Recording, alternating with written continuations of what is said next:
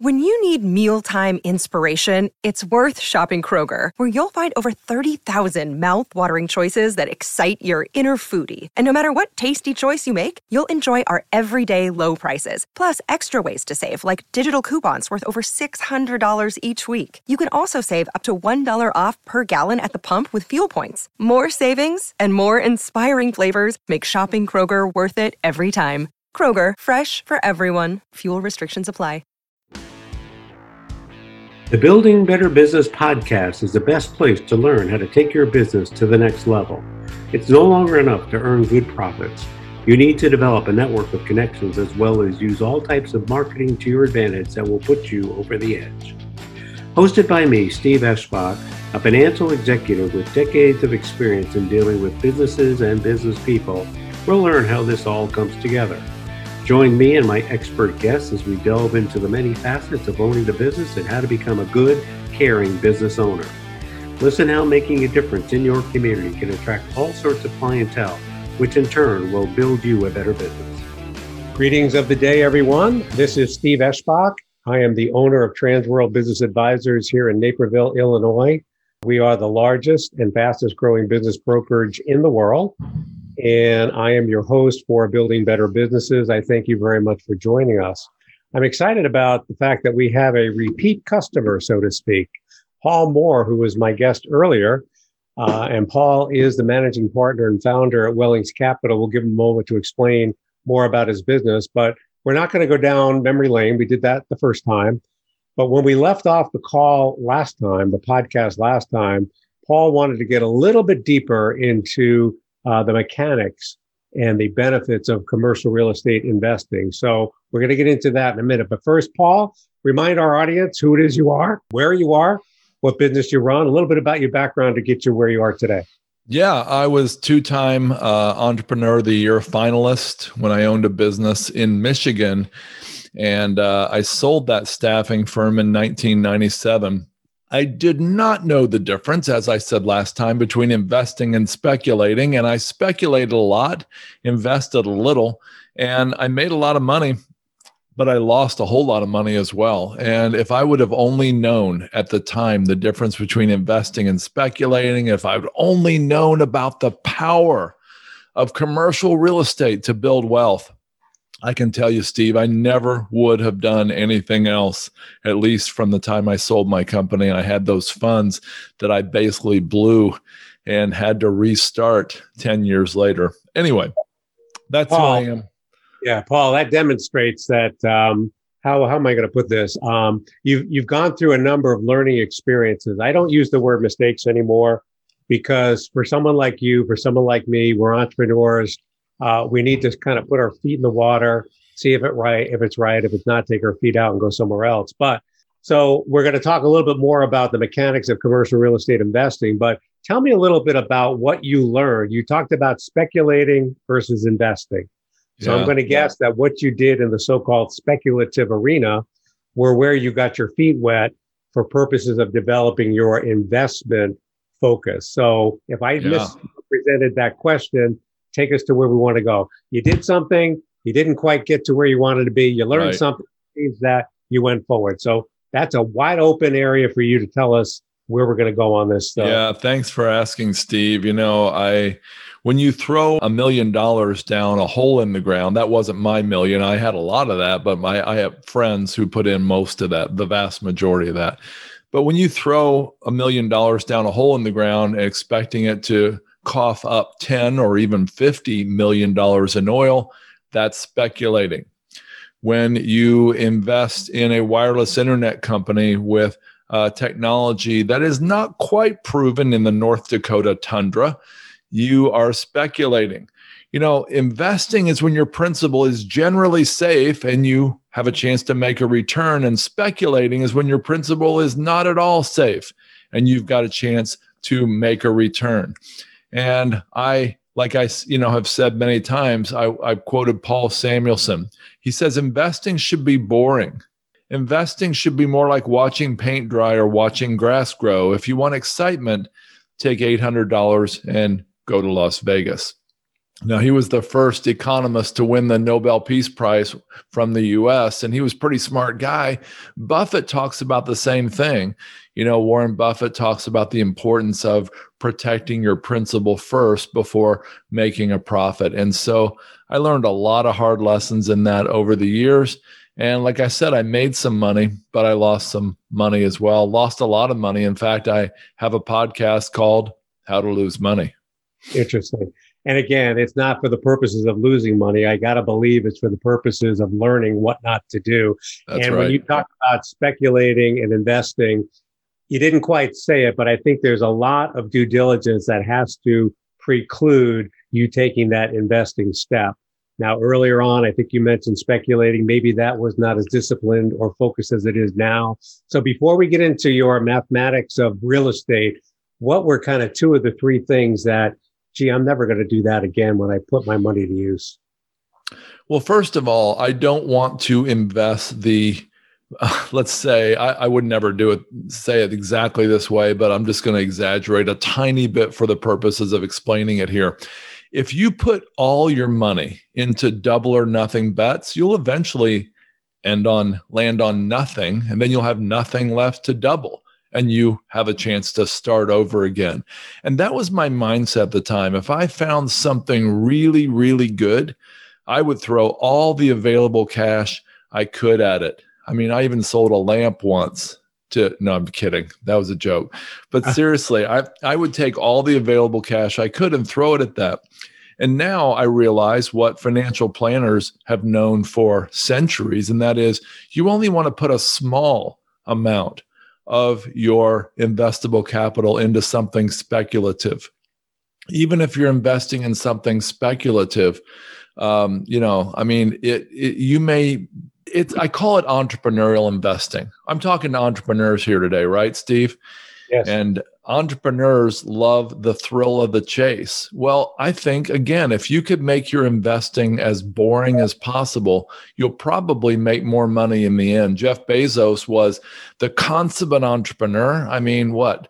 26 years ago, he was in his garage with some money that he had and his parents had starting Amazon, and now he's the wealthiest guy in the world lots of books written about his incredible daring speculation. Same with Google and Apple and many others. Those stories are exciting, but Warren Buffett was asked, Hey, in fact, Jeff Bezos reportedly asked him at Sun Valley, Idaho.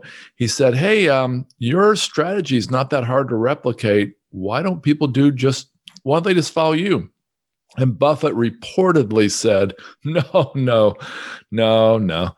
Nobody wants to get wealthy that slow. Interesting. So now we're going to move back to what you really wanted to talk about and something that I think some, and I deal a lot with executives in transition who are calling me up about these business uh, investment opportunity. Basically, they want to buy a business. But I think what you're going to talk about, if you've got a set amount to invest and you have a different amount of expected cash flow or ROI, return on your investment, tell me about the mathematics of commercial real estate investing because I think that is often overlooked. But I think you're going to tell me differently. We should be giving that more consideration. Yeah, it is um, amazing to me the power of commercial real estate to sustain wealth and in some cases to grow wealth. A lot of the Forbes 400, the wealthiest people in the world, had money when they got started, like, you know, like Walmart kids or the Kraft family or different people like that. Well, they had money to start with and they want to perpetuate it. And almost all of them invest in commercial real estate, other things as well. But the reason I think people invest in commercial real estate, number one, is cash flow. Number two, appreciation. And number three, tax savings. In fact, it's possible to save enough money on taxes that you wouldn't ever have to pay taxes. If you do things perfectly if you roll from one investment to another using 1031 exchanges bonus depreciation all kinds of opportunities we have as commercial real estate investors it's possible that you will not have to pay taxes on your gains for many years or even decades i even know somebody who was in there. I think they were the third generation uh, who'd not paid taxes on the commercial real estate that they had. So tax savings are quite powerful. But what I want to talk about now is the value proposition. This is what I call the hidden secret of commercial real estate. That value equation is actually quite simple. Before I tell you about that, let me tell you about Jeff Bezos again. Jeff went around the Amazon facilities in the world and he reportedly took the light bulbs out of all of the vending machines. Why would he do such a thing? Well, he thought that it was a waste of electricity to advertise Lance snacks or whatever. And he said it was also a waste of a, a, maintenance person's time and the cost of the light bulb to install it. And he said, Why should we do this? So he took that out. Here's the thing Jeff knows that every dollar he can save is a dollar he makes. And every dollar he makes, let's say it's a dollar a month he can save. Well, that's $12 a year. Real good math there, right? Now, $12 a year is that sounds like a, you know, a small amount of money to worry about. Why would he worry about that? Well, because there's a price to earnings ratio and you're well aware of that in your business building, business selling world. The price earnings ratio says that if Jeff Bezos saves $12 or makes 12, he actually will have a multiplier effect and that might be let's say 20 to 1. I'm just using that as an example, okay? And so that's $240 in his pocket and the shareholder's pocket. So a dollar saved turns out to $240 in value. Well, commercial real estate is quite similar. In fact, I would argue it's a little more powerful. The value equation goes like this it's similar. It's the value of the business, or which also means the increased value of the business in some cases, is the net operating income divided by the rate of return. So it's the NOI divided by the cap rate. Now, the cap rate is the capitalization rate, and that's what a business owner, a commercial real estate investor in this case, would expect to get in return with no leverage for this asset in this condition, in this location, at this period in history. Okay. So a cap rate used to run maybe 8, 10, 12%. Now they're typically running four and a half to 7%. But what that means is when you divide by the net income divided by the cap rate, you get your multiplier, if you will, and that produces the value. So here's a quick example. We invested in a mobile home park. Let's say to make round numbers here that it was $5 million. Okay. And let's say there was 2 million in equity, 2 million in cash in that 5 million and 3 million in debt. So there was a modest 60% leverage on this this uh, mobile home park. Now, the owner of the mobile home park drove around and he said right after they took it over, he said, "Man, there's three or four cars in front of some of these mobile homes. Some of them are on blocks, and there are boats and RVs and work trailers. We got to clean this place up so we can increase the rents." And he said, I'm going to uh, clean this place up. I noticed there was a lot of vacant land out front. So he went and paved an acre out front and he put a really nice fence around it with a really nice gate. And then he said, Hey, if you've got a third or fourth or fifth car, boat, RV, work trailer, anything else that's unusual above your two cars, then you have to park it inside this gated area and we're going to charge you for that. When he filled that up, he then, when he filled it up with people from the park, I should say, he had more room left. So he went out and advertised on Craigslist as boat and RV storage. Now, when it's full, when it was full, he was charging $10,000 a month in total for this. And his manager was able to do it for no increased cost. I mean, obviously, there's not a lot of cost to running a little a gated area like that. And so for a hundred thousand dollars, which is what he spent, he's now making 120,000 a year. Well, that sounds really good, but it's much better than that. Let's do the math. So 120,000 is the net operating income increase in this case. Divide that by a normal cap rate. Remember, the value is the NOI divided by the cap rate. Divide it by 6%. When you divide $120,000 by 6%, you get the increase value of that business. So you divide 120,000 by 0.06 and you get an increased value of $2 million on that mobile home park. Well, let's do the math on that. That's a 40% increase in the value of the park.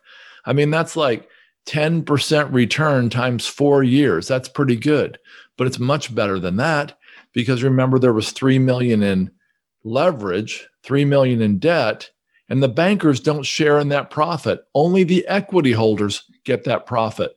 Well, 2 million in equity just went from 2 million to 4 million.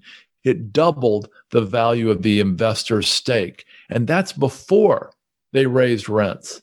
That's before they passed utilities back to the tenants. That's before they, you know, that's before they uh, filled 20 or 30 vacant lots with mobile homes. That's before they added internet and cable that they sold to the residents. When you add all that in, you've got the chance that that $2 million investment could easily be worth five, six, seven, eight million dollars. And if you don't believe, if you think I'm exaggerating, I can tell you we did a deal last year in Louisville, Kentucky that had about that type of metric. It had a 3.4x multiple on invested cash in 10 months. And it was doing stuff like this that got us there. So the ability to force appreciation in commercial real estate is powerful. And it's again why I think the Forbes 400 mostly invest in commercial real estate. So, Paul, I'm listening to your story, which is fascinating, and, and you can clearly see how leverage can kind of double what your return could be. But what I'm hearing you say, or my my observation, is that if you look and observe and then determine what could be the next step, that's where the power of that investing could be. Because if you were a passive manager or if you just said, you know what, they're paying rent on time. I don't care much about anything else, but you drove by and you saw multiple layers of extra cars and extra boats and it kind of looked unsightly. Well, for a small investment, you're able to increase the return. It demonstrates that, you know, you just can't invest and then leave it. You've got to be able to follow it up, check on it. Am I kind of right in saying that, Paul? Is that what you're advocating there? Steve, it feels like you were reading my playbook because that is so insightful. I'll tell you, self storage and mobile home parks in particular are easy to run if you want a mediocre facility. But if you want a high performing facility, it's a lot of work. And it's the difference between intrinsic and extrinsic value. My son just bought a piece of property in the Blue Ridge Mountains and he paid uh, $210,000 and the seller thought, wow, this is a rugged piece of mountain land. 210,000, that was great for him. And it really was. It was much, much more than he had paid or much more than the tax value. He was very happy to get that because he lived far away and he didn't care about it and all that stuff. And it wasn't producing anything. Well, my son knows that he can probably timber it and make 200,000 from the timber he might be able to get a cell tower on it. He might be able to split it into lots. There's all kinds of things he could do. He might be able to lease it for hunting land and while he's waiting to sell it. And so he can make a lot more money because he's actively managing it. And that's the power of investing with a professional commercial real estate operator. I'm getting excited talking about it. I got to go find something else to buy. So this brought to mind a story. I moved to Denver, Colorado in the late 1990s. And between the time we moved to our house, I was staying at a, uh, an offsite uh, apartment complex and I went to a local church. And I take a look up the steeple and there were all these metal things. And this is the late 90s. Not too many people know about cell phone towers. So out of the blue, and I don't, I mean, I always do this. So tell me, why is all that metal on top of your church steeple? And they said that's a revenue source for that church. Nice. So I think it goes to show you that if you look and you observe, then you can learn. So the other contrary to you, what you're saying here is I'm driving around all of Chicagoland and I'm seeing a lot of these strip centers and it's almost 40% vacancy. Yeah, so, right. So what I'm hearing you say is that you've chosen mobile parks and uh, You've chosen your investment storage facilities because they tend to be a little bit more, I guess, in demand, or you can get the revenue sources a lot better. A strip center, you're talking about multiple different stores and you know, in this environment, I'm going to ask you about that in a second. In this environment, some of the business entities, do they go back and reopen? You know, restaurants are number one. Some of the other places that are yeah. just not doing it. Has any of this COVID 19 uh, affected your thesis as far as mobile homes and uh, storage facilities from a commercial real estate investment perspective? Has there been any adverse or maybe no. not adverse? No, not so far. I mean, let's be honest. If you look around the world, my friend's uh, on a plane to go to Sudan tomorrow, and he said that the devastation from COVID in Ethiopia, Sudan, Mexico, Venezuela, all these countries around the world has been horribly devastating.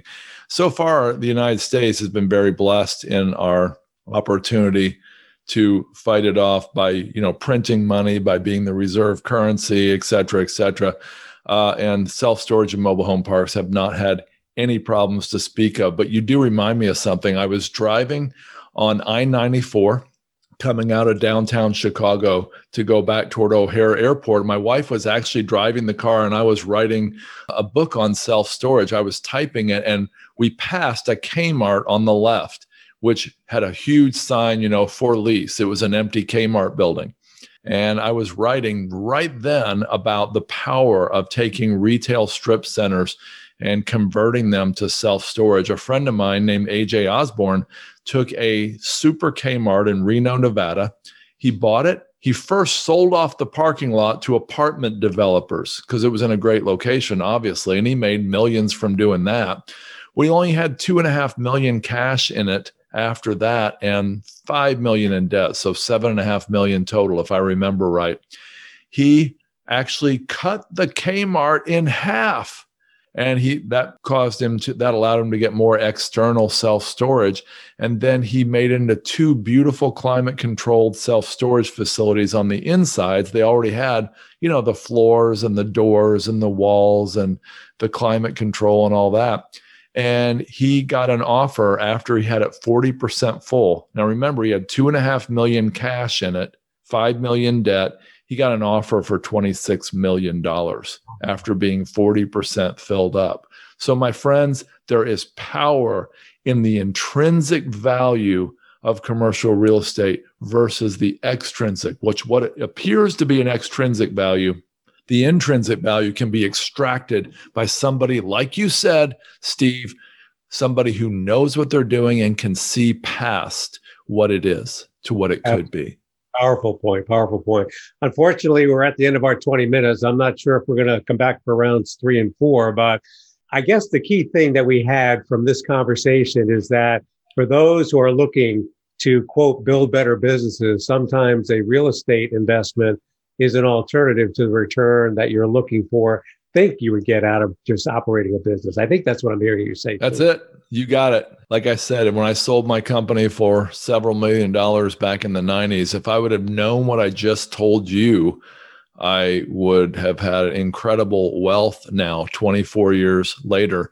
Uh, instead, I'm happier because I'm actually teaching other people to do it and I have the wealth building under my belt and it's happening as we speak. And i'm actually glad the way it happened like you keep saying steve it's not mistakes it's learning opportunities. And i wouldn't be on this podcast if i would have had the success. But i mean i wish for your viewers anybody who sells their company or has excess cash flow that they would not make the mistakes i've made. And that's why i'm on the show today good for you. Hey, one last comment I'm going to make before we find out exactly where we can go to find out more about you. But when I get this podcast to the level that I can get Jeff Bezos on here and interview him like I did with you, I'm going to see how many Paul Moore stories he has for me. Like so with great. that, thanks, Steve. Yeah, before you go, we gotta gotta get a little plug for you. Where can we go find out more about Paul and uh, Wellings Capital? Ironically, the number two, I the two top items, mobile homes storage facility. But tell us more about where we can find more information about you, Paul. Yeah, you can get a special report on both of those assets, and you can sign up for a free commercial real estate course on audio or on email. and that's at wellingscapital.com. W E L L I N G S C A P I T A L, wellingscapital.com. Paul, thanks so much, and I appreciate your insights on commercial real estate for our audience. Thank Thanks, you so Steve. much. With us It again was an for your- honor to be here. Thank you.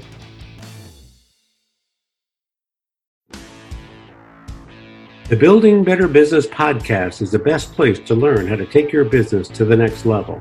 It's no longer enough to earn good profits. You need to develop a network of connections as well as use all types of marketing to your advantage that will put you over the edge. Hosted by me, Steve Eschbach, a financial executive with decades of experience in dealing with businesses and business people, we'll learn how this all comes together. Join me and my expert guests as we delve into the many facets of owning the business and how to become a good, caring business owner.